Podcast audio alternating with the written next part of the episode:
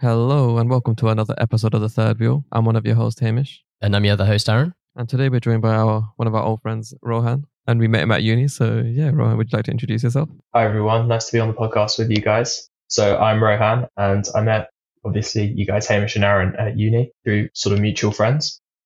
And uh, yeah, since the University of Warwick, obviously we've gone off in separate directions. So really nice to be on here and catch up with you guys. Yeah, I can't. Uh, it must have just been like some house party, maybe Jitten's birthday or something at your old house. Probably They must have met. A few of those. Went to a few at your house as well, I remember. Yeah, yeah.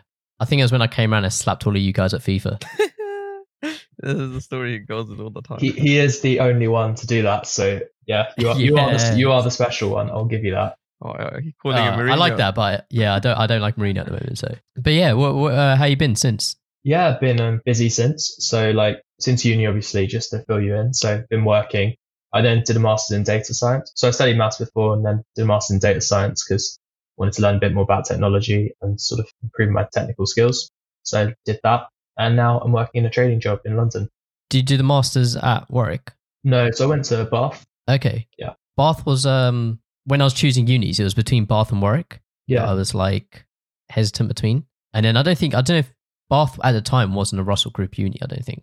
It's still not. So it was same for me at the time. Like I was choosing between Warwick and Bath. And I think Bath, even though it wasn't Russell Group, sort of rate rated, got good Yeah. prestige and it's like employer links and really nice city. I was quite surprised by that. Well, the Warwick MSc it was also less than 9k, unless they've increased it. So that could have and cheap living cost means that it could have been a good shout if you chose that way. Bro, three years of Warwick was enough for me. Oh, that's mad. Don't even know if Russell does Russell Group even mean anything these days. Yeah, it usually don't- does. I don't know. Once you start working, so like as a grad, I would Yeah. have said yeah, but once you start working, mm-hmm. no, not, not at all. Because at that point, if you've got a track record or experience, that's what matters first. Yeah. So data science, you mentioned it briefly there. Why why did you go into data science? So in my first job, did a lot sort of like financial modeling in Excel, and I realized one, obviously, being able to automate a lot of this is going to just make life a lot easier for any sort of office-based job. But also, it's sort of I always like the idea of maths and using numbers to solve problems. And you're in your maths degree, you do it in a very theoretical way. If you want to do it in the real world, understanding how to do it with computers is really the way to go forward. So that's why I went Mm. into data science. Would you class yourself in data science, Hamish? Yeah, but I don't do like the actual data science part, although I know how to. I guess like you know write all the code and stuff. I'm more of the just making sure the data scientists can do their work, like yeah, just running the platform for it. So that's that's where I stand on it. But I have considered going like deeper into data science, but honestly, like I'm fine where I am. I think like there's more opportunity for growth where I am than there is there. Although I would like to work in that field for like that's very like specific field for like a couple of years. It's just like there is more flexibility and more skills to be gained where I'm at versus where a data science would be at. Because a data scientist is my customer, so it's just one of those weird scenarios. Yeah. So then your current role now, Yeah. are you using the data science? So yeah, so I'm on an algorithmic trading desk. So my job is half sort of trading related, and the other half it's a little bit of software development, so just sort of building stuff in Python and sort of analyzing a lot of time series and financial data. So Mhm. yeah, I do use it, and it's very relevant in what I do. Trading. When when I hear someone say trading, yeah, Yeah. I'm thinking of like He's thinking all those flashing screens with all the numbers, all the um, you know, those black screens like how it's in the World Trade Center. That's what he's thinking. Yeah, yeah, or people like Are you thinking Wolf on Wall Street? a bit of Wolf of Wall Street, and like for like forex trading, like people like who do day trading, like at home, sitting sitting at home, and then like claim to be earning like loads of money. I sit at home and I trade and claim to be earning a lot. No, I'm kidding. Actually, it's funny you say that because it's like in our firm, there's definitely a bit of a divide. So you got the old school traders who it's like they're always on the phones, always sort of like shouting, you know, very vocal in what they do. So it is almost like what you're picturing there.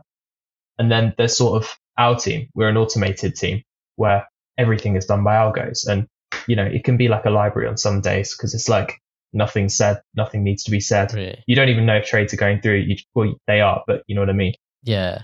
Have you ever thought of trading, Hamish? I thought, but I'm just not in, interested enough to like bother. To, like I tried to think about it when I started earning money. Like maybe I could use it to try up my money, but everything fluctuates so much. So like I was trying to do it in currency, yeah. So I was gonna carefully do it in currency, like but like not an actual as an actual trade. I was just gonna keep moving it through, for example, TransferWise because they do really good rates, for example. So I was just gonna test it there. But then the thing was, it takes like a lot. You have to every single day you have to research because for at least the rate for moving currency on TransferWise is just fixed by the day. So you have to research every single day everything that could have happened that could have affected the economy, the rates on each country that it's from, that you're sending it to, and your own country. So you have to balance it out. And then I just like said, fuck this. Yeah, this just takes too much time on my evenings. Yeah. And there's not much gain unless I'm doing really big amounts. And I don't want to do really big amounts when I'm learning. So obviously I just did it with 50 quid to like, for example, I did 50 quid in euros, 50 quid in USD. Was it 50 quid in Australian dollars? Um, I don't know. Yeah. Then I basically left it because it's just like, there's people that have day jobs for this. So it's, I'm better off getting someone that's a broker that's doing this for me if I wanted to or investing in the stocks and shares ISA. But yeah, like honestly, it takes so much research that there's a reason why it's usually a day job for people and they work such late hours because they need to know everything in either side or whatever they're doing. Is this what Sama was doing, Hamish? Samuel was doing something related to crypto, so and I don't know the Yeah. specifics or anything around that. Like with crypto, I'm like the least educated person here, so I'm not gonna bother telling people. But you can have like crypto trading, I guess, can't you? As I said, we'll leave that for the experts. Check Samuel's episode for a better explanation. Have you heard Rohan of Football Index? Yeah, I've heard about it. Seems sort of like fantasy football meets trading, like that sort Yeah. of thing.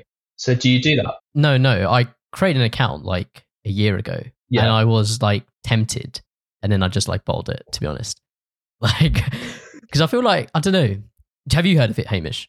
I've heard of it, but only through you. So you basically you buy football players for like a certain amount of money, like real money. So the example they've got on the screen here, like Pogba, you can buy him for five pounds sixty two or something, and then depending on his performances or if he's like in the news or something, his price will fluctuate, and then you can like sell him at some point if you want.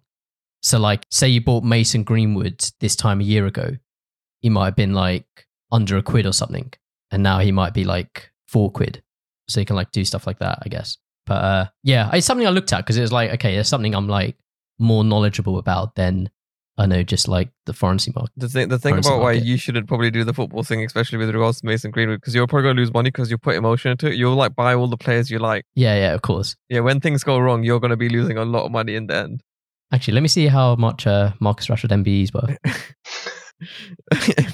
I'm kind of shocked that Marcus Rashford took the MBE at personally. Like, See, I told you, I'm not. No, Like- no, because I know people like Skepta and so on have declined the MB, MBE. Um, there's also I think it's Niall jo- Nile Rodgers or something. Um, and because it means you're a member of the British Empire, and obviously there's historic context to that. So I I don't understand.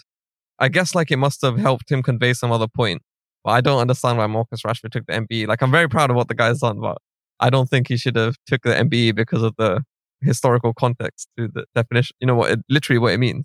That's just my stance on that. Gives him clout though in Parliament. Like guy needs it. He's pushing through a political agenda. Yeah. You know, I know what you mean. Like it's an honorary title, but why not take him? And it does take it does add his influence as the youngest guy in the room. Politicians trying to push forward an agenda. it's actually quite funny because how many times he makes the politicians get under severe scrutiny, and it's because Marcus Rashford is doing. It's quite. It's, it makes the news, you know, that news feed that day when you hear about it. It's like, yeah, like my guy, my guy. It's so entertaining. Like as a footballer, he can make a politician jump when he tweets. Like Yeah. he's definitely created that influence. By the point this episode released, we also hope that they somehow also he made the politicians U-turn again. But at this point, basically, MPs voted against the free school meals during the the current half term in October or whatever it is.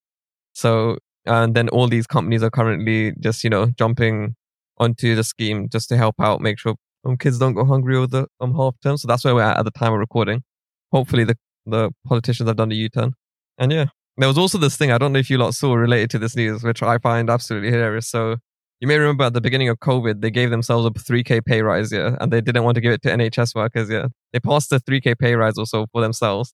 They wouldn't do it for NHS workers, and they also get like free meals or something, or very subsidized meals in the house that they, you know, do their whatever their business is, the um 10 Downing Street, whatever it is, yeah. But they want kids to go hungry as well. So like their logic is so flawed because they, while they're mm. happy to not only give themselves a pay rise and get free food, they're making sure kids don't get, I guess, free food that they actually need to survive. Whereas the MPs can afford it themselves. They U-turned on the 3K.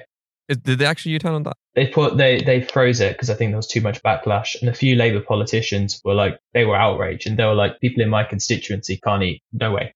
I saw a, I don't know, some some MP tweeted Marcus Rashford, and then Rashford didn't reply for whatever reason, And then he tweeted him again, being like, "Oh, at Marcus Rashford, I was waiting for your reply. I was quite enjoying our conversation, whatever." And Gary Neville just replied back, being like, "Lad, he's, he's got a game against Chelsea tomorrow. Like, let him have some rest." okay, at the time of recording, Marcus Rashford is five pound thirty four on Football Index. So when this comes out, I'm gonna see if I could have. I'm not gonna buy it, but I'll see if I, maybe I should have. Oh, I can become an affiliate. Okay, if I join by this episode comes out, there might be an affiliate link in a description. Although gamble responsibly. If this costs gambling, yeah, it's costs gambling, I guess. Personally, compared to like a football index, I'd rather take my chances like Texas Hold'em. You know, like I believe in myself there more than I would know in football index, for example.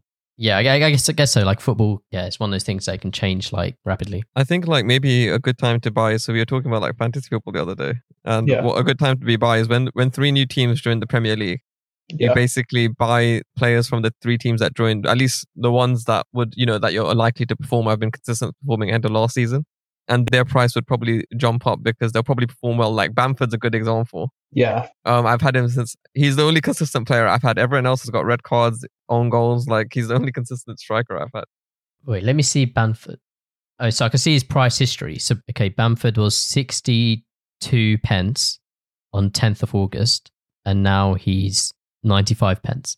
That's good. He's literally like gone up by fifty percent. Yeah, Don't you get dividends for every goal scored, like 5p or 1p? yeah, I th- and I think you can like buy multiples or something of a player or something, or multipliers and stuff like Wait, that. so how do they pay out per too goal? Like, how do they give you money per goal? Where did this money come from? I'm like, I understand like they're making a margin when they're selling the players. So when, yeah, but like, where, where does the rest of the money come from? Where they're paying out for gold and so on? I don't know. I'd imagine they're hedging in the betting market. Interesting. So like they'll buy that bet in the betting market. I bet on him to score, and then they'll Hmm. sell you that bet at a slightly cheaper price for you, or worse price for you.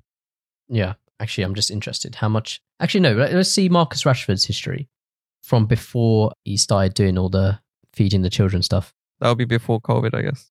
Before he became a midfielder as for FPL. Okay, so before lockdown, let's take third of February, he was four pound eighty two, and then by June he was eight pound forty four.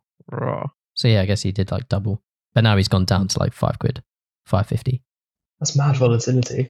Yeah, I've had, I don't know if I've mentioned this before in the thing, but I've I've had five, I've had twenty, I've made twenty five football bets in my life. Yeah. all one pound each and not one one. What were these bets out of curiosity? Like, Were they Ackers? I'd say like a good half of them were Akkers. what are Akkers? Wait, hold on. What are for those non-betting people like myself? Akkers, Ak- they're like where you bet on multiple things to all come through. Oh, and then you get them. And like I remember one accumulator I did, and it was like the last one I needed was Bayern Munich just to beat some like dead German team, and they like drew. I was like, all right, cheers. and I betted on like all the big teams. I betted on like Juventus, Man City, Real Madrid, Barcelona, and then Bayern Munich were the one that let me down. And I was like, I bet I don't even think it was even for like that much money as well. But yeah, not made a bet since. I think my last bet was during the boxing thing, and Gabe got collided by Jake Paul. That was a big L. That was a big L for me that day. I think I have dabbled, but don't touch it. Like I remember in first year, I think I started and then had like a stop loss, and then you know, Yeah. sort of you go on a winning streak, you start doubling up a little bit, you get a little bit reckless, and then or start doing things you don't know, and then I lost. so like I won a bit, I lost a bit, and then I was like, yeah, let's not do this anymore. You don't recognize yourself anymore. This this could lead on. This could uh, be a nice transition into our debate question. Okay. We have for this week: Does money buy you happiness, or can money buy you happiness? Yeah. What's your first takes? yes. Short answer's no for me. My short answer, I think, but the way the question is, I'd say yes. As in, so I don't think there's a correlation. I don't think there's a correlation between if you have money that that equals like the more money you have generally is more happy you are. But I think technically money can for some people buy you happiness. Hmm. For some people it will buy buy them happiness. the, the thing about this question is, yeah, people are acting like it's just for them it's additional luxury. But like as I explained many episodes ago, like when you don't come from the financial backing, like you lot have actually grown up like way better off financially than me. So the, the reason I use it is that like I would do anything to be in a in a nice house like right now, um, than where I live right now. So the, that money could actually like probably sort out a bunch of family issues that happen because of us living in this kind of um you know atmosphere and all closed up. So like it would give us that you know that space that is quite crucial for things to just be a little bit better and nicer. Yeah, it won't fix all the obviously the issues, but it will, as a result of buying like a say a bigger house and all living in it in much more of our own spaces. So I'm not, for example, in the living room. It would mean that we should be happier because um, we'd all have a space. Like I would appreciate the space, especially.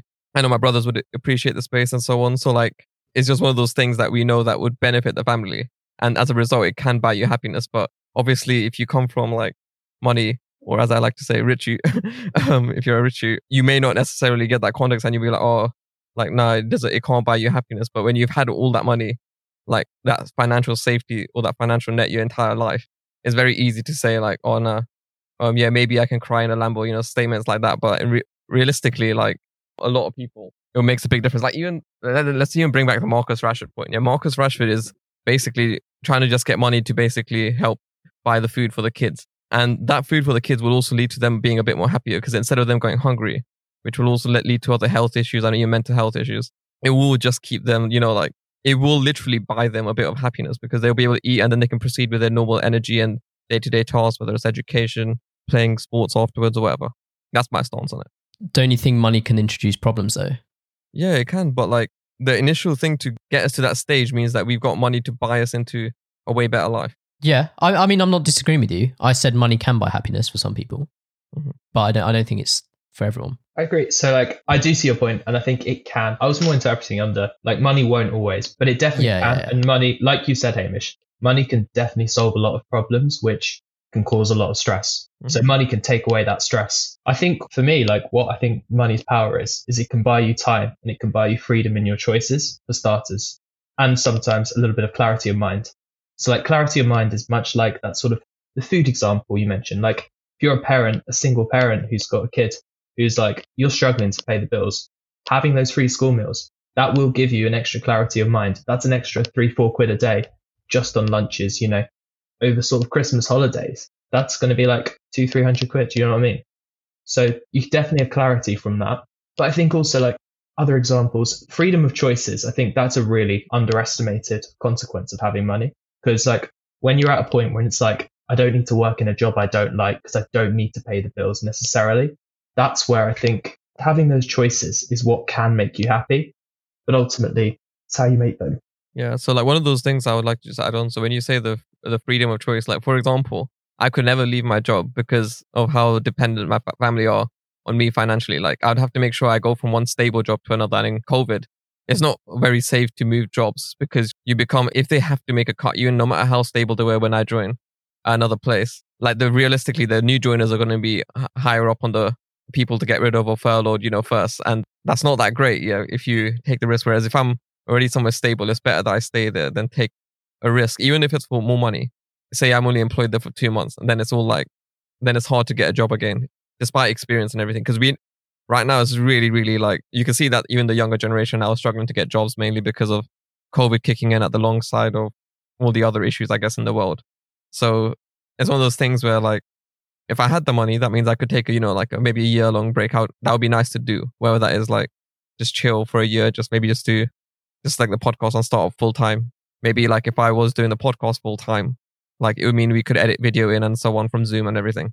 But obviously that's not that's not like a feasible option because it has to be done this way. So there's people obviously like I'm grateful for the position I'm in, but I know that I'm not saying winning lottery like a you know the winning the lotto or the Euro Millions. I'm not saying that level of money because that you know people always end up blowing it. It's like historically, currently, and statistically proven that people end up like pretty much blowing that money because that's a lot of money they get into a lifetime and then they just think that that's like some sort of income, so they just kind of blow it all the way at once. But like something enough to keep you out of the financial duress that you get from living under a lot of contexts because people live a lot worse than me. Like I'm lucky to be where I am, as, as I said in the past. So like, for example, the kids that have to go hungry without Marcus Rashford's scheme, they need that money and that money enables you to do things like, even if that means like you have like more energy to do your schoolwork, it literally can buy you happiness. But there's a point, I guess, where it comes to the point where you're happy. You don't need to earn any more money to do anything more unless you want to achieve some other greater goal. And it's not going to put you in a place where you're going to like be in a, how would I say it? Like under actual like some sort of financial duress or burden. So like there's that point once you get to it. And there's that if you look at the average value depending on your borough, it varies like pretty much every month or every year. So it's one thing to keep a eye on based on where you live. I think that is what most people think about when they hear that question. They're not necessarily thinking of like or if you give like a couple quid to like someone who's homeless or something, they're more thinking of those maybe like even like lottery winners or something like that. Those with a lot of money, and I guess.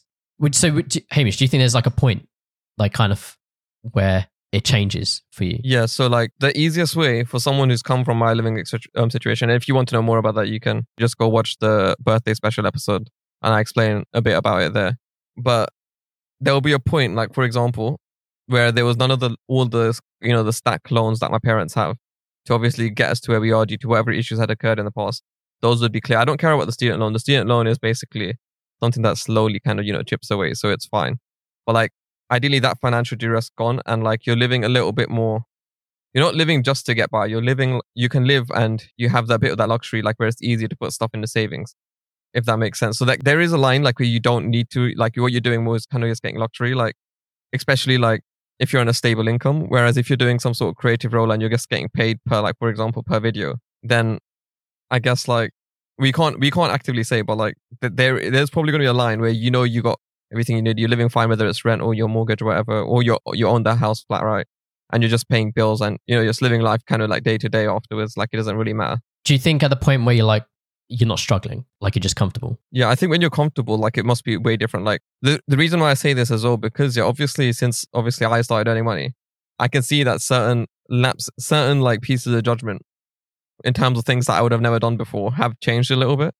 Like before, I wouldn't be able to afford to go to a concert, but if I could go to a concert, minus COVID, obviously, like I would, I would like try and invest the money towards it, whether it's out of like my takeaway meals or whatever. Like before, I wouldn't have like I would, I would get X takeaway meals per month or whatever, like you know, or like I'll try eat out X amount of times. But now I have that option, whereas that's like quite nice, you know. That that I think also adds to your that happiness that you have the option to like maybe go out with friends and you know, like have a takeaway meal or even just order food home, like you don't have to cook. It's like, as Rohan said, like when you add these options, like it makes such a big difference. Whereas if you're living that you have to put like, say, like 50% plus of my salary ensures that we stay in a um, good financial position so we don't become homeless. That's different because that means you're like, any job I get has to be a pay rise. It can't be a low pay job. So if I went to become a radio presenter tomorrow, that's a pay cut. And that's most likely more of my salary, basically. I mean, I basically wouldn't have any expendable income. But then doing that, do you think you would enjoy that job more? I would enjoy that job, but then what about when I go back home? What am I what am I going back to? Just sleep in the radio station. Mate. Which eventually, because would you be happier? So let's say you spend what, like, what percentage of your week do you spend working? Like 60, 70? I'd say like 96 ish, roughly. 96? Usually, yeah. Or maybe eight, eight. Are you including like the podcast in that? No, no, no. That's the, oh no, that's that's my day job. Then okay. the evenings, like I alternate between a. You spend four percent of your week on the podcast. Raw, mad.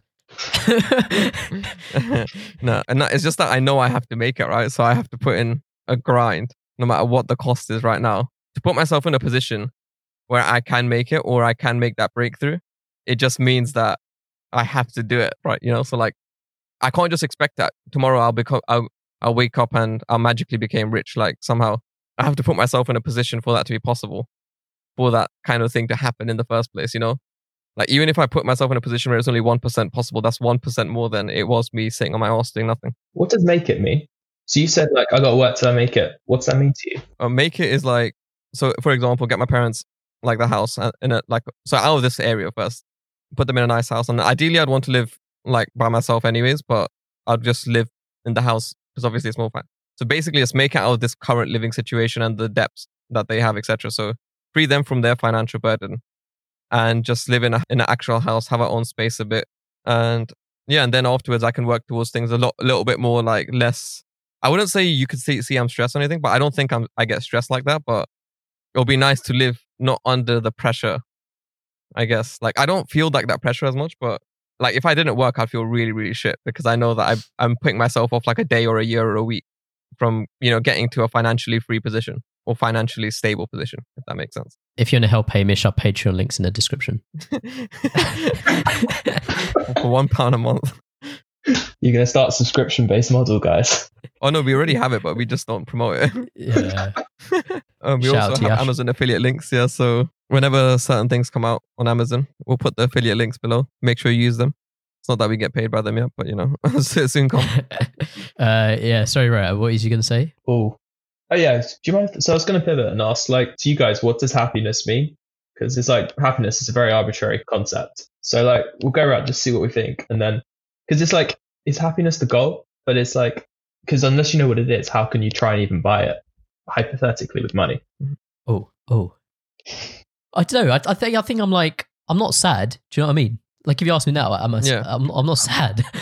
so Good like, hear, good does that mean I'm happy? I think I think I'm happy. Like right now. But could I be happier? I think I have a way of maybe try. I'm going to try and explain this. So basically, the feeling where you don't have to worry about other stuff. Like, so you know, when you're with friends and you're just bantering about, or you're on the podcast when we're not thinking about anything else, and we're just like maybe like talking whatever you're like, and you're not thinking about anything else. And as a result, you're in that moment. You're you're mm. happy because you're talking with friends, etc. You whether you're joking about or so on.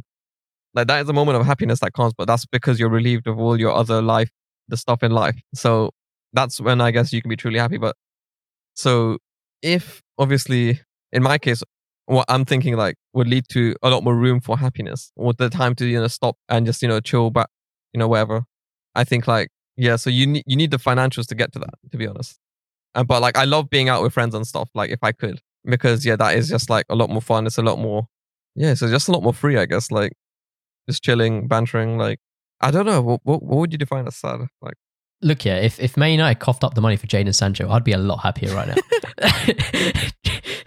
so I don't know. Happiness. I don't even know if I'd say like happiness is a goal. Like happiness is just something I'd want throughout my life. Like it's not like something I'm trying to reach. Like I want happiness now. I don't want happiness in ten years and twenty years. Like happiness is something I want to sustain. Maybe. that's interesting That's exactly what I believe because I think happiness. I think I spent so long sort of believing it's a goal. I wish I could be happier. And then sort of hit this light bulb moment where it's like, no, happiness is a mindset. Like it's an attitude. And it's like, you can't buy that attitude. There's a sort of grab. So obviously you feel happy. You enjoy life when you're hanging out with your mates. You don't love life when you have to clean, you know, when you wash, you know, doing chores, doing sort of mundane stuff. It's less enjoyable. That is a fact. But ultimately, like, you know, happy people, they still have to do the stuff they don't want to do. They still have hardships too. You know, like happy people can still have financial difficulties. It's how you approach those problems and how you, you know, respond to that stimulus around you. I think that's what sort of makes people happier eh, or that changes the way they behave. Yeah, I like that way of putting it, to be honest.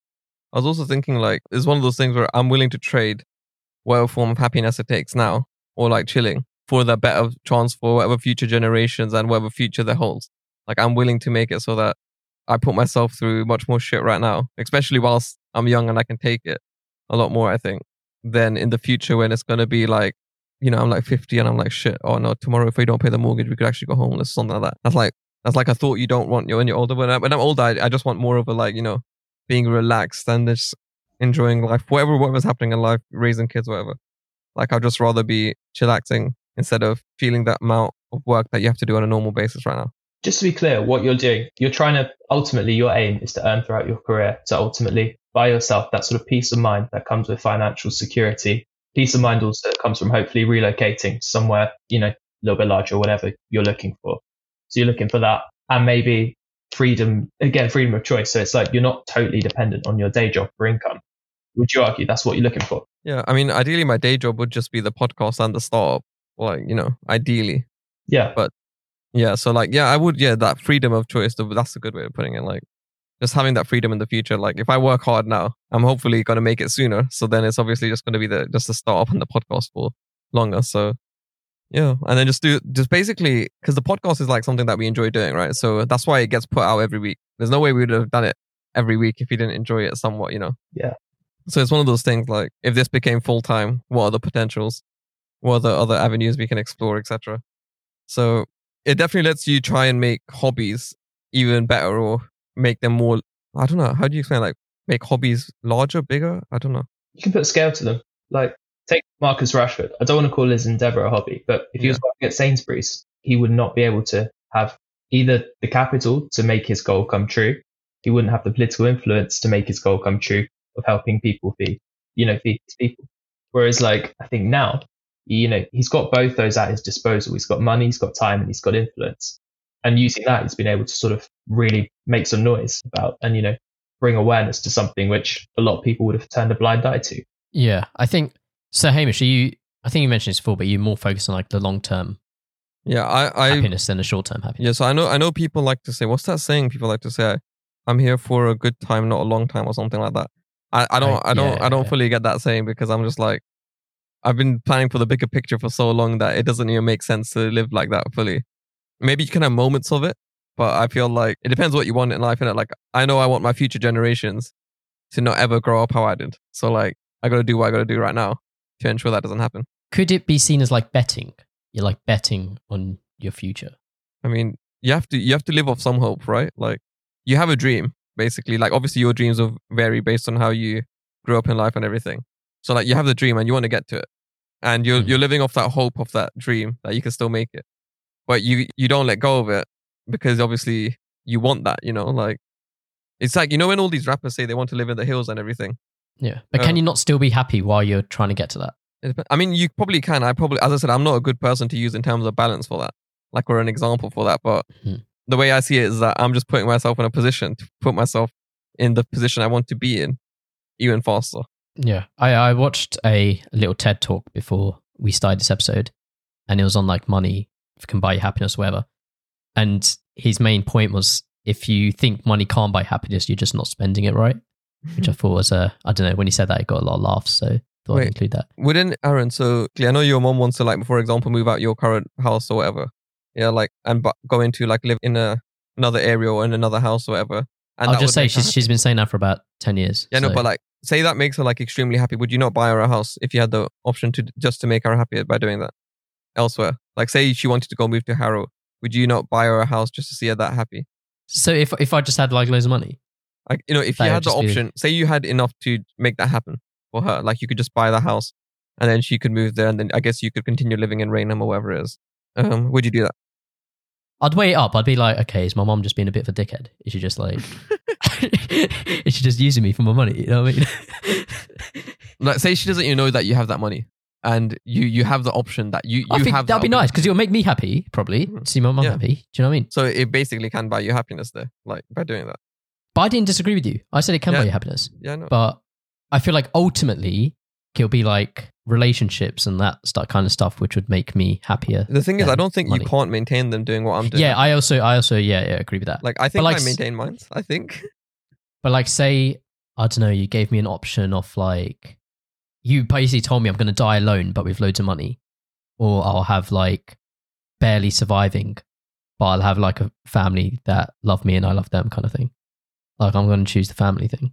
You see, yeah, like everyone wants to like throw this hypothetical out, yeah. But like, if they were living in that scenario, the worst scenario there, so like, okay, depending on how you define worst, so the one where you're you're struggling and you're living with your family, those stresses kick in and they they can be the cause Yeah, of yeah, of many course, many course. arguments to come. Mm. So like, it's very easy as like Anna said, or like made for hypotheticals by a lot of people, especially on TV and when they start creating those debates. But if you never lived under that financial duress with your family in any sort of situation like that, it's not. I guarantee you, it's not the same as when you live in it. Yeah, sure. So you, s- you're, you're saying you have. I'm saying like, So what would you don't know if it choose was worse or out of those two options? why would that? Why would I be alone? Like, what do you mean by alone? Do you? What do you mean? I- It's a hypothetical. Just the same way you gave me the hypothetical. are you saying like I my have no family? Or do you? Do I still have friends? Like, how does that? in You this- hustled so hard. You hustled so hard that ultimately you made it. But the cost of making it is that you see your friends like a few times a year. You know, they've all settled down with kids. You've not settled down with kids because you've just been hustling. Yeah. I mean, so it's like you spent all your youth working, you've got rewards for it, but you come home to an empty house sort of thing.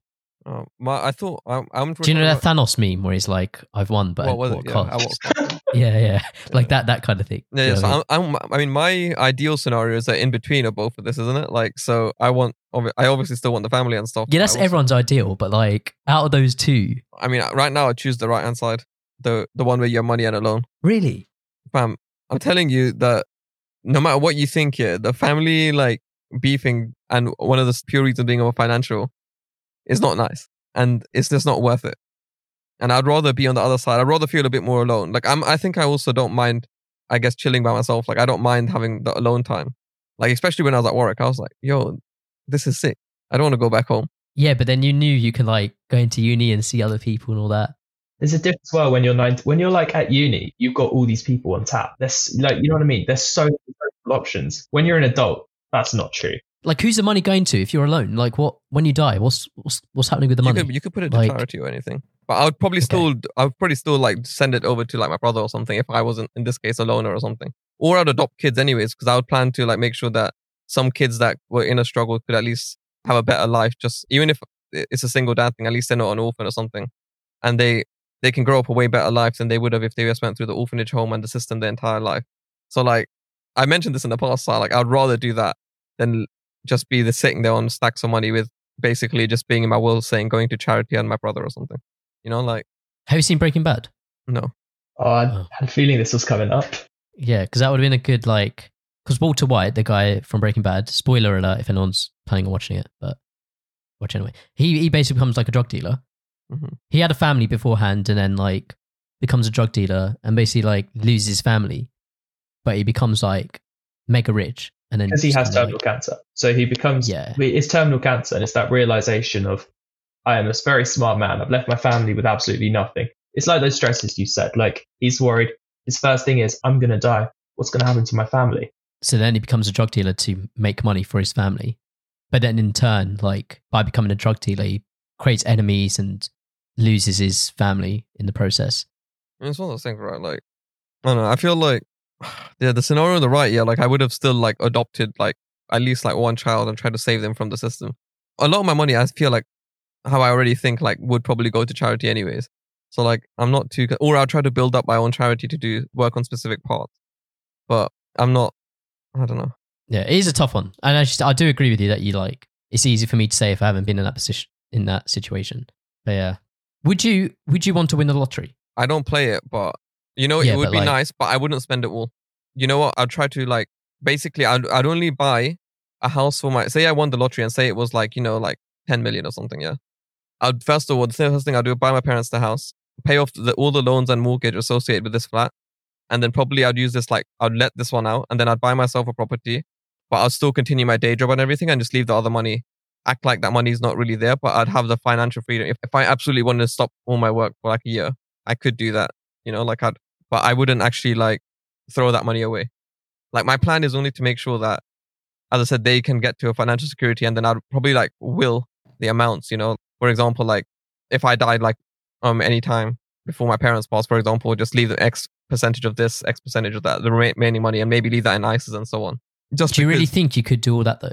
Like once you get that check for like ten million, do you not think you'll be like a bit like, oh, treat yourself? why am I going to treat myself with a million pounds? Oh, probably you'll probably just buy one haircut, mate.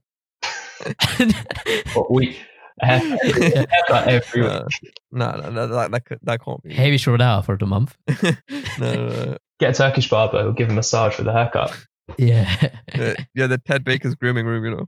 Don't you think though? you- Once you have that money though, it will like. It's good saying that now. I, yeah, no, I, I know I would like- have the luxury, and I pro- and I would definitely drop, probably drop my day job and just focus hard on like maybe I'd even try and vo- start volunteering for a charity or something because I'm like like my day job is only there so I can survive, right? Like and make sure the family's um surviving.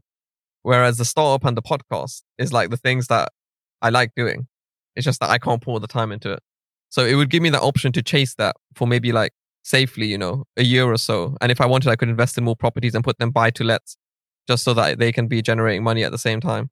It depends on like really what you want. Like, yeah, so for me, it's like I'd want my family to be happy. I want my future generations to be good. And I want to see if I can maybe focus some of the work to people who probably need it like a hell of a lot more than me. Because if I'm at that point, then I'm I'm good though. Yeah. But don't play lottery, guys. If you if you're in I know that it can give you the hope that you can win, you know, like one in like wherever wherever the goddamn probability is. Just don't do it. It's not worth it. It's, you're gonna lose more money over time than you're gonna win. It's funny you say that because I think with lottery tickets, so like I wouldn't touch it with a barge pole, but I think almost people when they buy lottery tickets, they're almost buying onto the dream of like Yeah. it's more they're paying for that feeling of thinking, oh, this is what I'd do if I won that money. Like Yeah. you know what I mean? No one actually thinks about like everyone sort of hype fantasizes about it, but mm. no one thinks about the reality of, oh my god, that million is now six fifty because I'm taxed on that, and then it's like, uh, you know, I'm glad you said the whole like passive income thing because it's right. Like your money, you're not really unless that money you can cover your expenses because as a human you are just expenses. You will always have expenses, and unless you can go through life knowing you can meet those expenses, you're or you're going to struggle financially at some point. Like that is a fact. Being rich is like it's expensive. Like you buy yourself a nice house, great, but you know, you're going to lose five to 10% of your house value every year just on maintenance because like house needs maintenance, you know, there are a lot of hidden costs. Like you want to buy your Lambo, Lambo service replacements don't come cheap.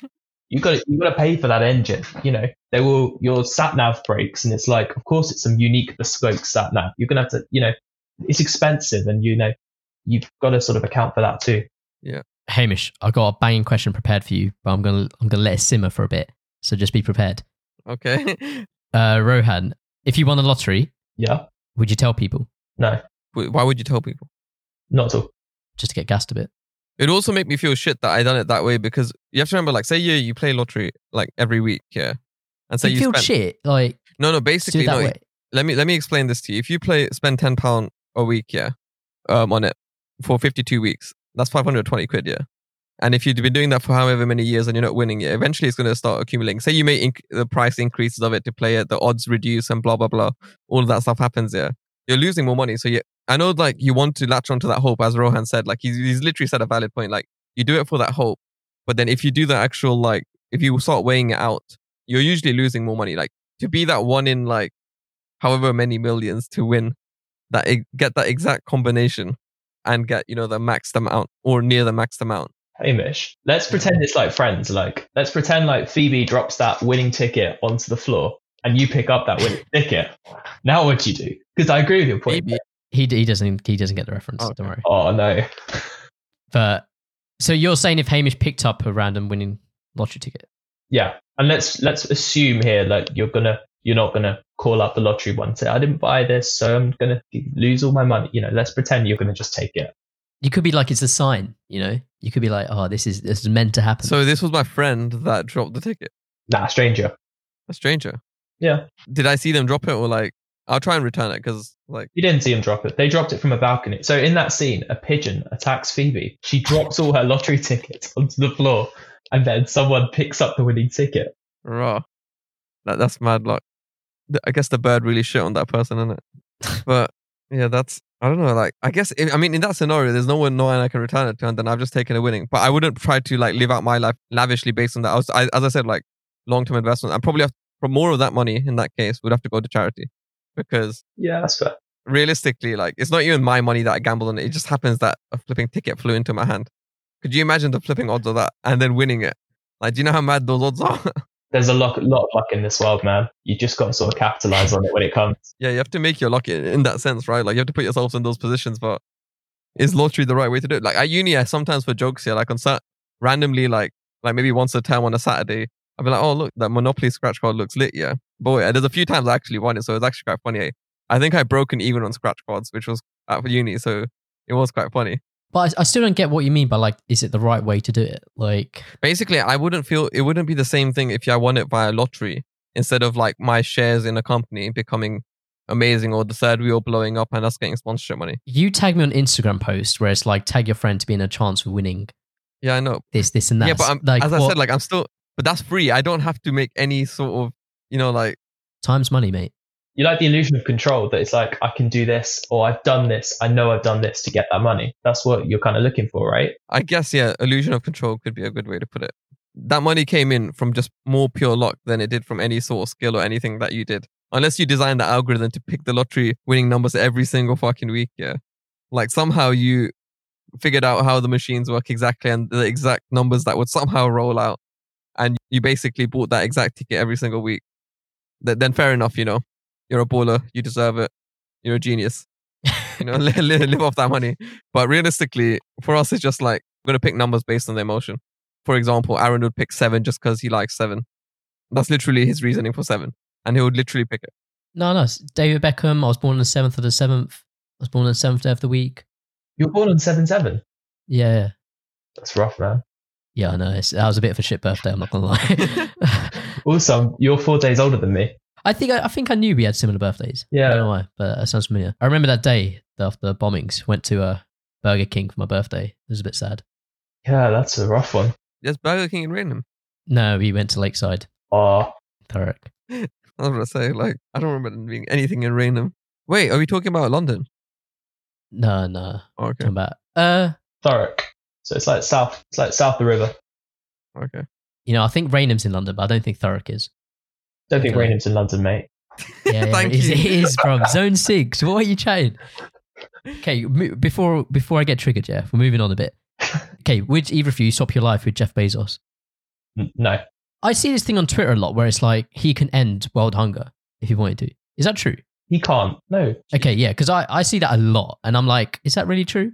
I swear a lot of his wealth is in assets. Like it's in all in asset. It's all in Amazon stock. Like, Yeah. if he sold his Amazon stock to end world hunger, he would literally trigger an economic collapse. And I'm not even joking when I say that. Like, the gu- a guy who's got like a trillion of stock to liquidate, he'll sell that at 50 cents on the dollar. That alone will cripple the US economy. So that's fake news. That's all fake news. yeah. Like he, I'm pretty sure he probably has a good amount in cash, but the majority of his wealth is in like as as we just said, like assets. Like this, this is like most of the millionaires in the world, right? Like a lot of their money will be in assets because that's how their net worth is there, right? But how much of it is in actual cash that they can use? There's not going to be a whole bunch of it or the same amount. Like for example, even Bill Gates here, like most of his thing would be in assets as well, and then he would try to use like maybe like turn profits into at least or his pay and dividend into helping the charities that he helps. Mark Zuckerberg, all of that is in Facebook, pretty much. Like, whilst he does live, obviously he still gets his dividend payments, which makes him quite rich. It's still all in assets. So, like, if he lost all his assets tomorrow, that's basically most of his income kind of gone apart from his, I guess, you know, any stocks and shares, ISAs, and all that shit he got. No, but that's what an asset is, though. Like, so like Zuckerberg's a great example because he's actually he's on like a dollar a year salary, so he earns his money just from Facebook dividends from stock. Like he'll slowly sell stock over time, and I'm sure he'll have bought. I think he's bought a few houses. You know, he's diversified mm. into property. Like you can't have all your eggs into Facebook because Yep. if Facebook gets sued, you know that's game over. But again, yeah, like if you know, say if Zuckerberg wanted to buy like a country or you know buy something with cash tomorrow, no, he wouldn't be able to do that. Like they don't have that liquidity. Do you say if you went to buy a country? You could no, I'm not even kidding. Like an island. These billionaires, like they have enough capital that is more than the GDP of some of these countries. Like hypothetically, they could. Man, I saw Mr. Beast bought an island for like a video. I don't know if that's the same level we're talking about. Hamish, would you stop your life with Jeff Bezos? Or like Mark Zuckerberg or like someone who's basically like filthy rich? If I saw my life now, but then do I get their experiences in life? Let's say it's like a Freaky Friday kind of thing.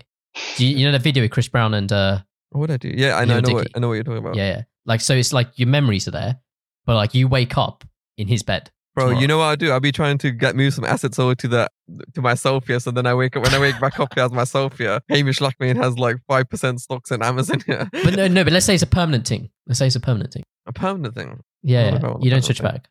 Does that so that means I can't like be friends with the people I'm friends with right now? You you technically you can, but whether they believe you or not, like if Jeff Bezos just walked up to like me on the street and was like, I don't, "Yo, I I'm don't think Hamish," he would want to live my life. I think it would be more me wanting to see. he what doesn't ever his say life's this. like. He doesn't ever say this. Yeah, but I would want to see what his life's like. I don't know if I want to live his life. Hmm. Yeah, yeah, I think that's fair. Okay, Hamish, this question I have for you. So a little while ago, yeah, you asked me whether I would buy my mum a house if it would like if I had the money and it'd make her happy and all that. Yeah, can I get confirmation on this? Yeah, yeah. Go on. Yeah, yeah. Okay, so your future kids, yeah, Hamish, yeah. would you not buy them a pair of Nike trainers if it made them happy? You know that those conversations are all about jokes. Yeah. basically, okay, Rohan, for context, yeah, and the listeners for context, yeah, we are joking about like basically what would you kind of um get your child growing up here like. I don't want them to be spoiled, so basically, I'd try to introduce some concept. You have to do chores and you have to work towards things that you want to do, and you have to actually put in the effort. So like. I'm not going to get them the very best Nike shoes off the get go to go play football and then just so they can flex it. Yeah. My man said he's wearing they're wearing some decos until they get 30 goals assists.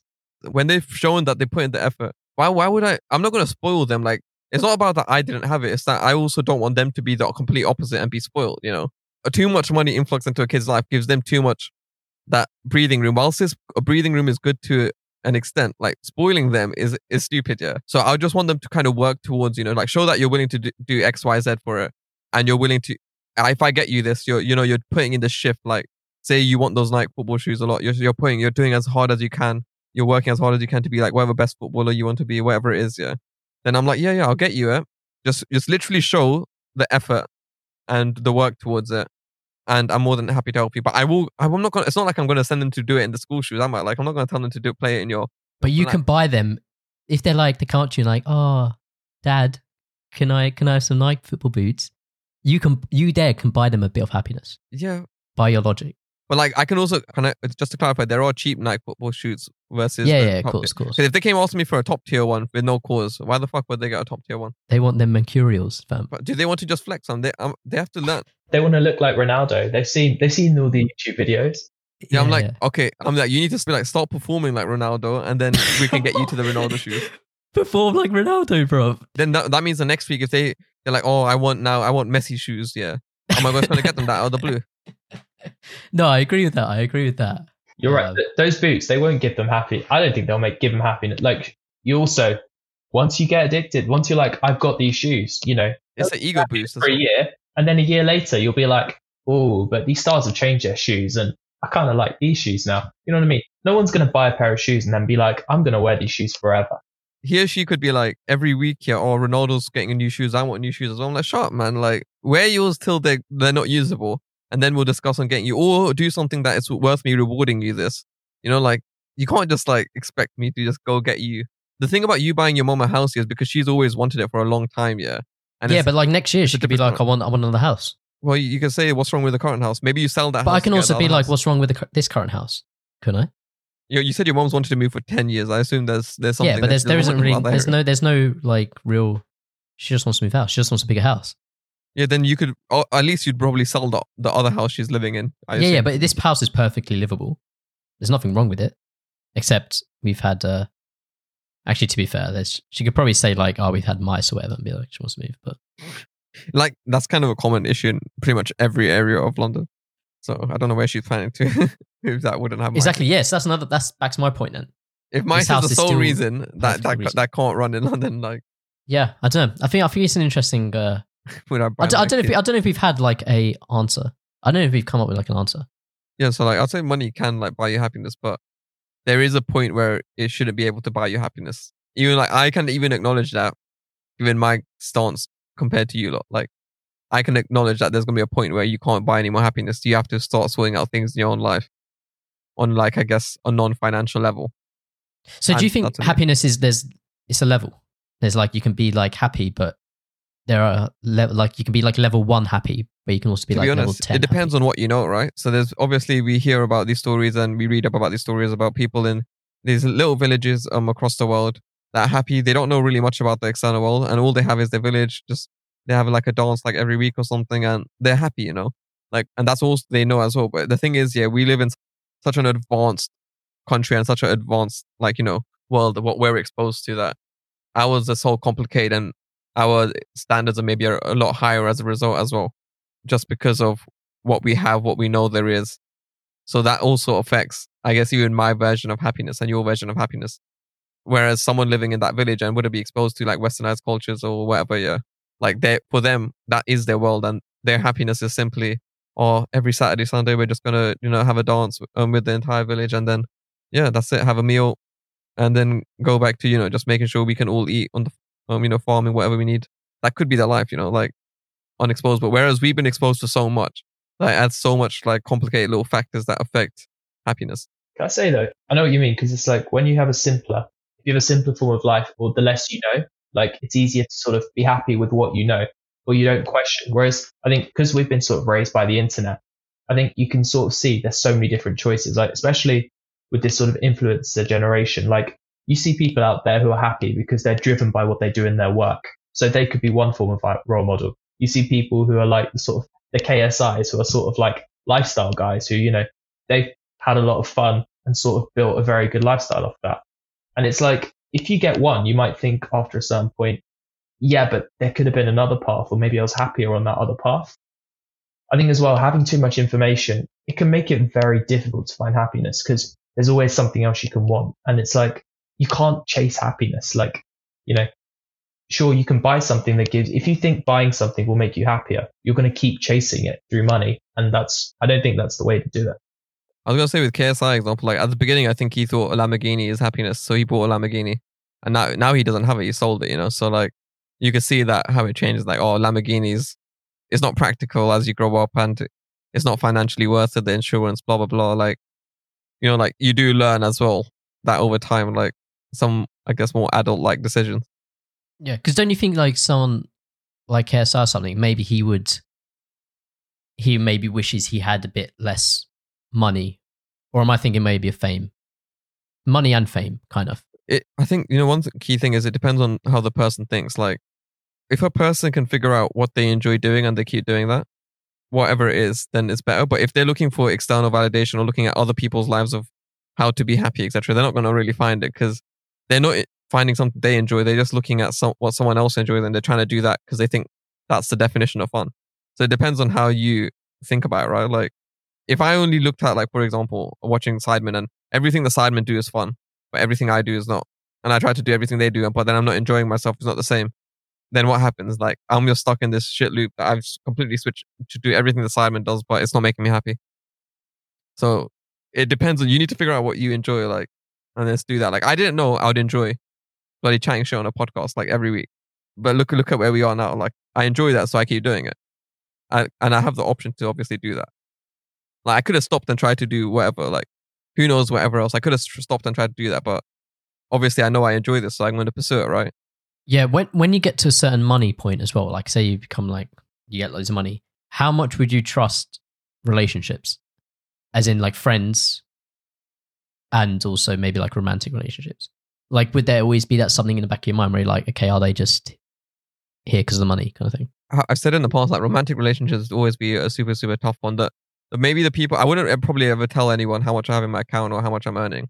But like, for example, like Christian Willie, the people I came up with, I feel like it's, they're always going to be in some sort of business. We're going to form a business together, but like they're also managing the properties that I own. And then they're just getting us um easy income off that because, you know, they're just basically property managers. Like that would be an easy way, for example. This is just a hypothetical, like where we grew up, like you'd want to bring each other in. You don't want to like leave someone behind. You want to bring each other in. You want to all come up. You don't want to like obviously give them just straight P. You just slowly bring them in, make sure they're doing the, the thing. Business is business. As long as you can keep business and personal separate, like I think we do quite a good job of keeping business and personal separate because we own a startup and this. So like we basically our social time is a bit on the podcast and a bit external outside work. And yeah, like I guess we're like maybe a better example where we can keep business and personal separate, but it's not going to be the same for everyone. Yeah, it just depends on what values you kind of brought up on. Like But I mean like more like new friends I think yeah, new friends it would be. I already have, I guess those kind after of you've like. had money. I would, al- yeah. It depends how those friends came about as well, right? Like how how did I meet them, for example? Do they know me already? Are they fans? Like what's what's going on? I think like you do want ultimately if you do sort of progress, particularly like if you progress to a level where it's like you're leaving some of your friends behind, you don't leave your day once, but at the same time, you do need to sort of build a network. Do you know what I mean? Like you need you want to hang out with people who at least understand the challenges you face because after a while there's going to be a disconnect. Like if you're sort of financially free, like the point you don't need to work for your job. You know, you, you can quit your day job and you'll be fine because your passive income's supporting your life, kids, whatever. If your friends aren't in that position, you won't necessarily be able to relate to their pressures and they won't be able to relate to you. And especially if you've got this, this from mates as equals to this sort of like, this is my stuff and you can help me manage it. Having that sort of like, there's like a leadership dynamic there. And it's like, you, I think that's, it can be done with friendship, but I think it takes a lot of pride to make that work on both sides. And it's a very difficult dynamic to have as friends. That's why I say it can't work with everyone. It can only be in certain cases that it will be done well. Like you won't see every single friendship group, for example.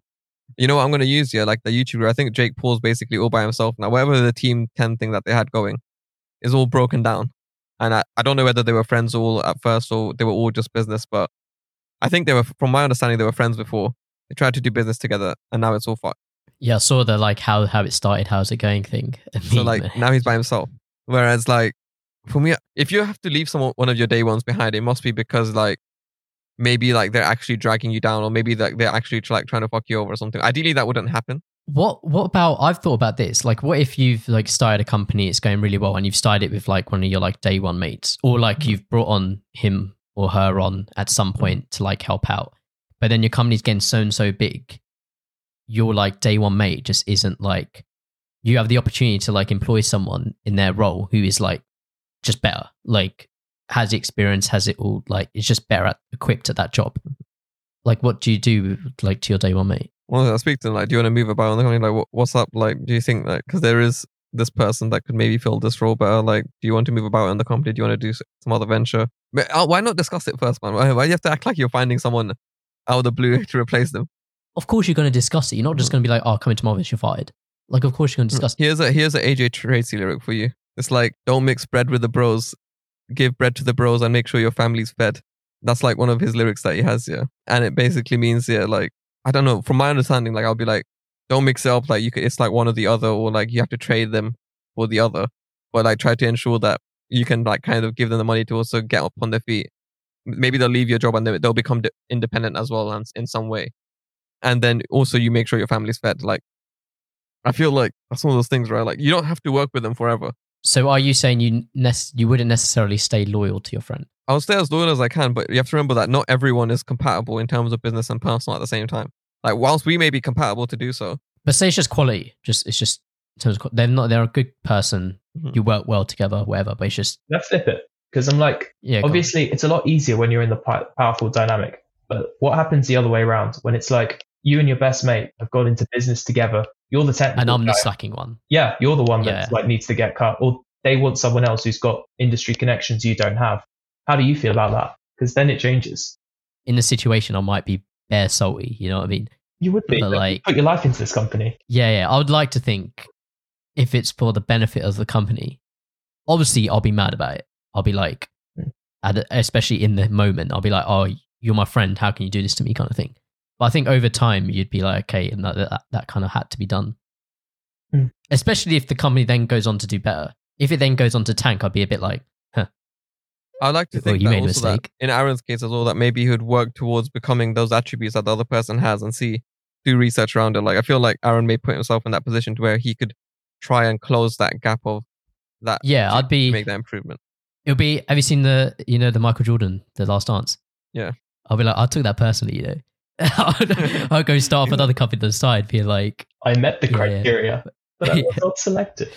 oh yeah, yeah, exactly, yeah, um, yeah. I'll definitely try, but then I also accept like, say I was paying up front for Man United, yeah, and they had a chance to like buy Harry Kane or something. Like he, he's on a different level. Do you know what I mean? Like.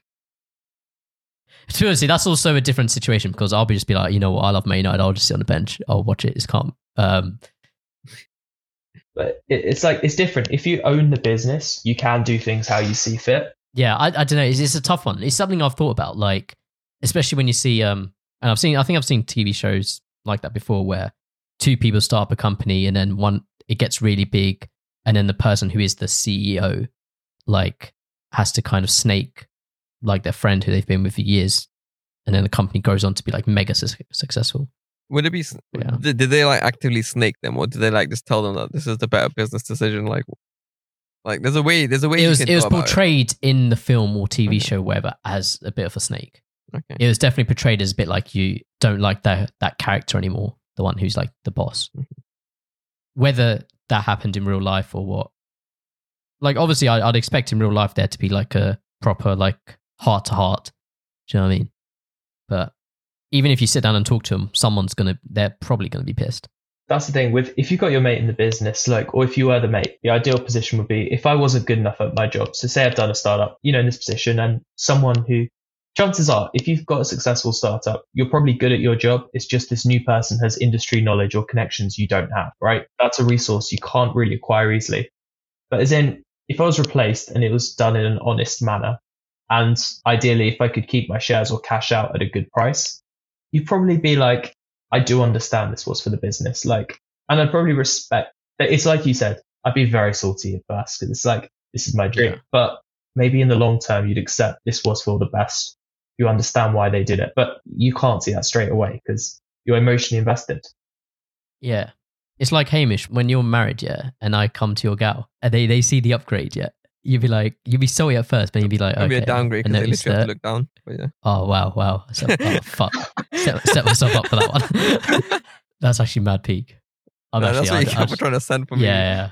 Bro, I wasn't even expecting you to randomly just send for me. Like you just started for no reason. Oh, peak. I thought that was a banging joke as well, and I've, I've been I've been fucked over.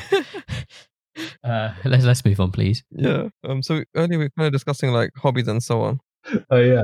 And I was thinking like, um, you mentioned that you actually picked up some interesting lockdown hobbies. So yeah, I Yeah.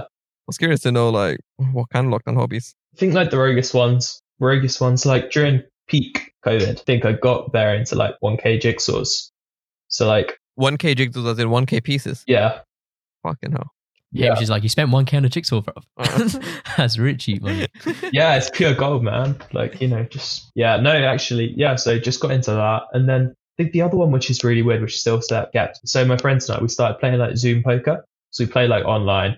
And this is the one thing that surprised me is we'd started as a weekly thing like pandemic, like, you know, in the Zoom hype. And we've still kept it going. And now we're at a point where we're like, it's actually just easier online than doing this in person. Like, it's like we created like a Zoom poker night, literally just out of the back of the pandemic. And I think now that's a tradition to stay. Are you playing with real money?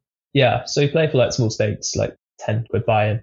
Like, I think you need a little bit in poker to keep bets sensible. Otherwise, you just start doing sort of very illogical stuff because that money means nothing to you. Yeah, I'm not. I'm not really. I haven't really played poker to be honest. Hamish, you play a bit, don't you? Or have? I mean, I, I have. I haven't played any time recently. I would like to get back into it, but I'd like to obviously play with money. But I, I also don't know. I feel like right now it's not probably a sensible thing for me to do because it's quite addicting. Like, and you have to know when to pull out, kind of like if you know what I mean. You have to know when you have to step out. And right now, I don't know. Right now, although I like to play, I play against friends for money anytime.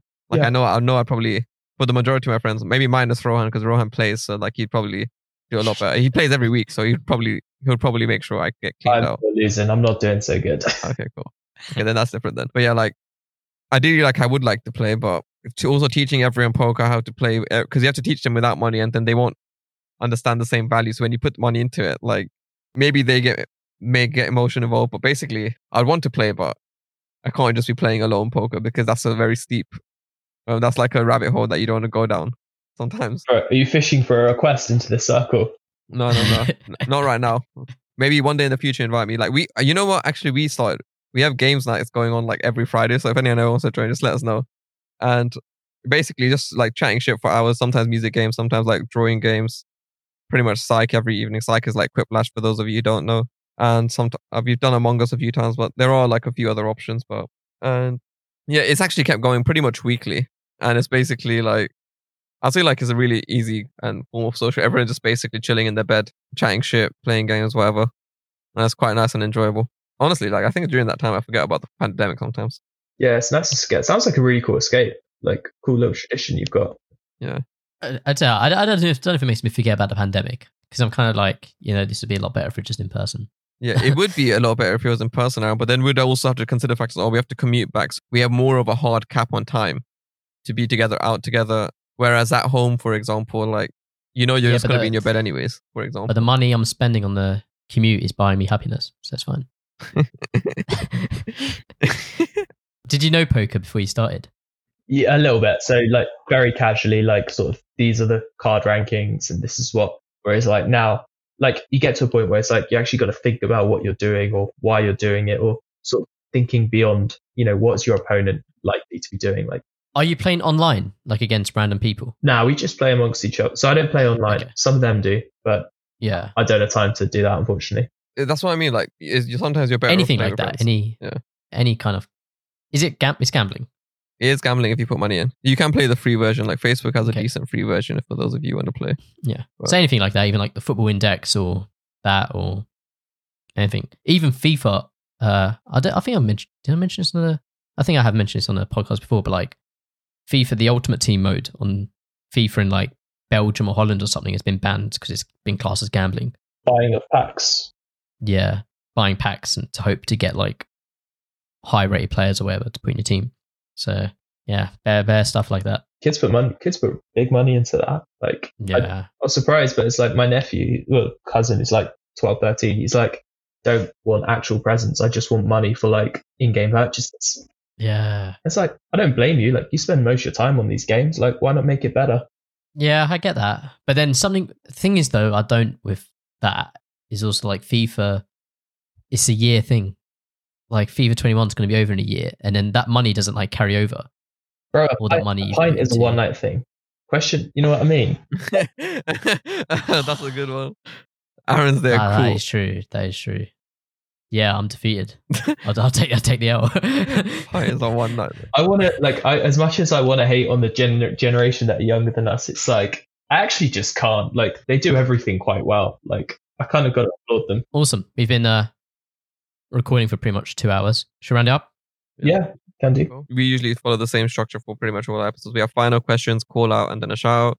starting with the final questions. The first of the three is what is the happiest moment that you have?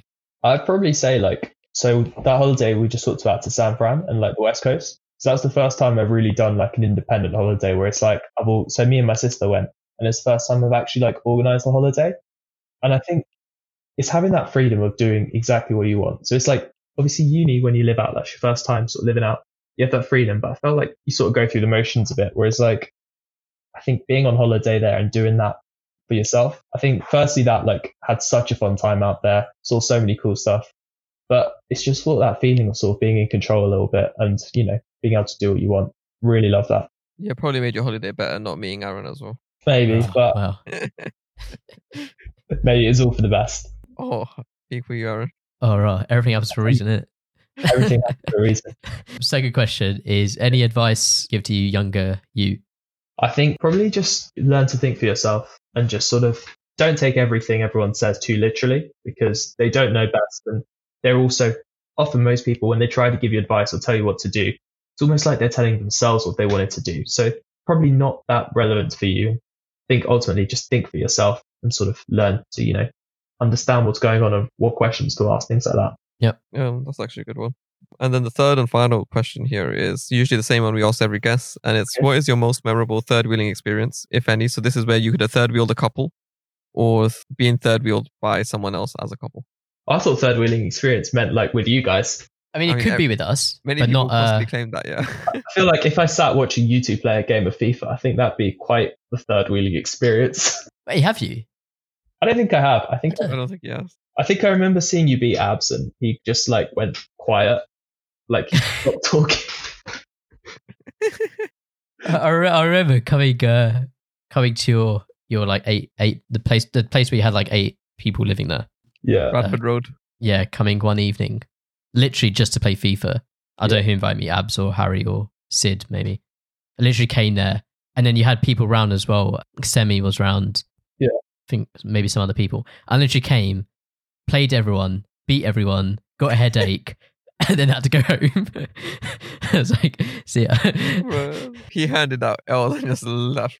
Uh, Uh, might might change. Might be different these days. You know, might have to do a bit of a reunion, FIFA reunion. oh, dude, I can't lie. I'm struggling at FIFA 21. Like my PS4, since moving to PS4, I've just lost it.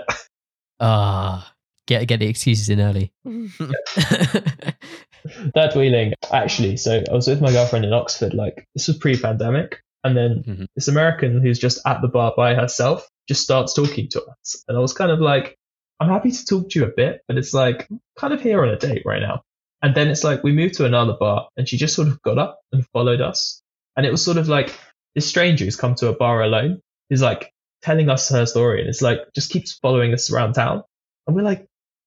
It's one of those Oh, odd ones. Around town. So like it wasn't in the same bar. Shit. Yeah, so we tried to do the like, you know, we stayed for a drink, did the nice thing, and I was like, I'll get you a drink. And then we were like, we're gonna move on to another bar. And she's like, cool, can I come with you guys? And it's sort of, you know, when it's like that, you don't want to say no, but Hmm. in hindsight, I probably should have said no, or you know, but yeah, I think I was just being too nice or too soft, and because yeah, Was she a tourist, I guess, or like was she just wanted to be friendly? she just moved there and wanted to make new friends. I I don't know if I would have done anything different to be honest. Yeah, I think if I go back, I would have told her like, listen, I'm gonna propose to her, so she would have like got the hint to leave. Obviously, Wait, did you propose to her? did I propose to her? No, I did not. Okay. Bloody hell. I was like, right, okay, what kind of uh, movements have been happening in the time we haven't so no, you know what I mean though, just to get out of the situation. Yeah, yeah. She would have been like, "Oh, can I can I be there to watch? Can I take? I'll take the pictures, etc." And you would just be like, "You fucked it for yourself." Yeah, no, I'm glad I didn't. Yeah, I'm glad I just played it too cool. Right? She was just willing to stick around just random stages from bar to bar. Yeah, Well, that's that's bare brave. yeah. Like it's hard being moving to a new city by yourself. So I guess you got to do what you got to do to socialize. Do you stay in touch? No, I um, she was very strange. So this American woman, she was quite strange. Like you know, the sort of person is like you meet, and then within two minutes she was talking about politics, and I was like, oh, I'm here for a drink right now. This is not what I want to be listening to. And just like talking about her life experience, and I was like, I didn't ask for this, but it is interesting. So keep talking. But yeah, a bit, bit of a sticky one. yeah, Cool, awesome. Uh, anyone you'd like to see come on the podcast? oh, yeah, I've got got a mate called Aaron actually. He's so he's just he's generation COVID, just graduated, And uh, Generation COVID. Is that is that a thing? That's mad.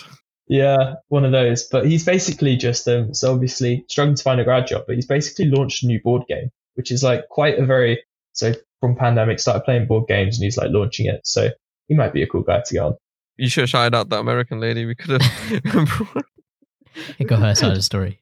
I'll ask Google. I'll ask Google to find her. I'm sure they'll find a way. yeah, the final point is basically a shout out, so you can basically plug and promote anything. So, do you have anything in mind, or do you want us to go first? Uh, you guys go first, please. The thing is, um, my music stuff is always so outdated right now.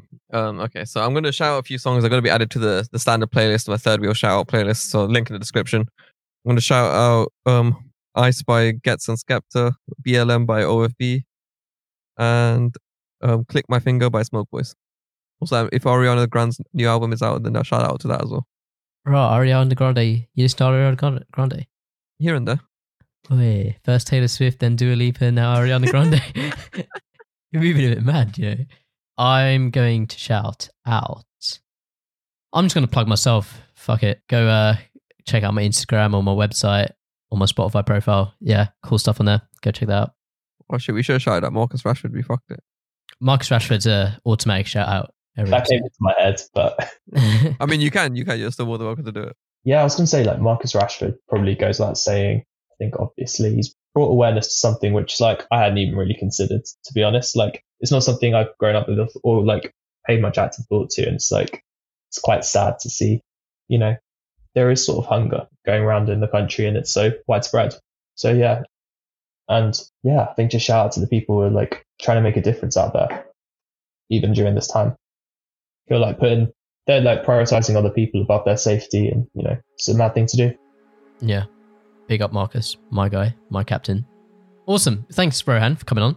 No, thank you for having me. It's been a pleasure. Yeah, yeah, it's been it's been great having you on. I think we've uh, made some interesting debates on here today. It was an amazing catch up as well. Yeah, great. And sweet. I guess if that's everything, we'll just speak to you next next episode. See yeah, bye. All right, guys. See ya.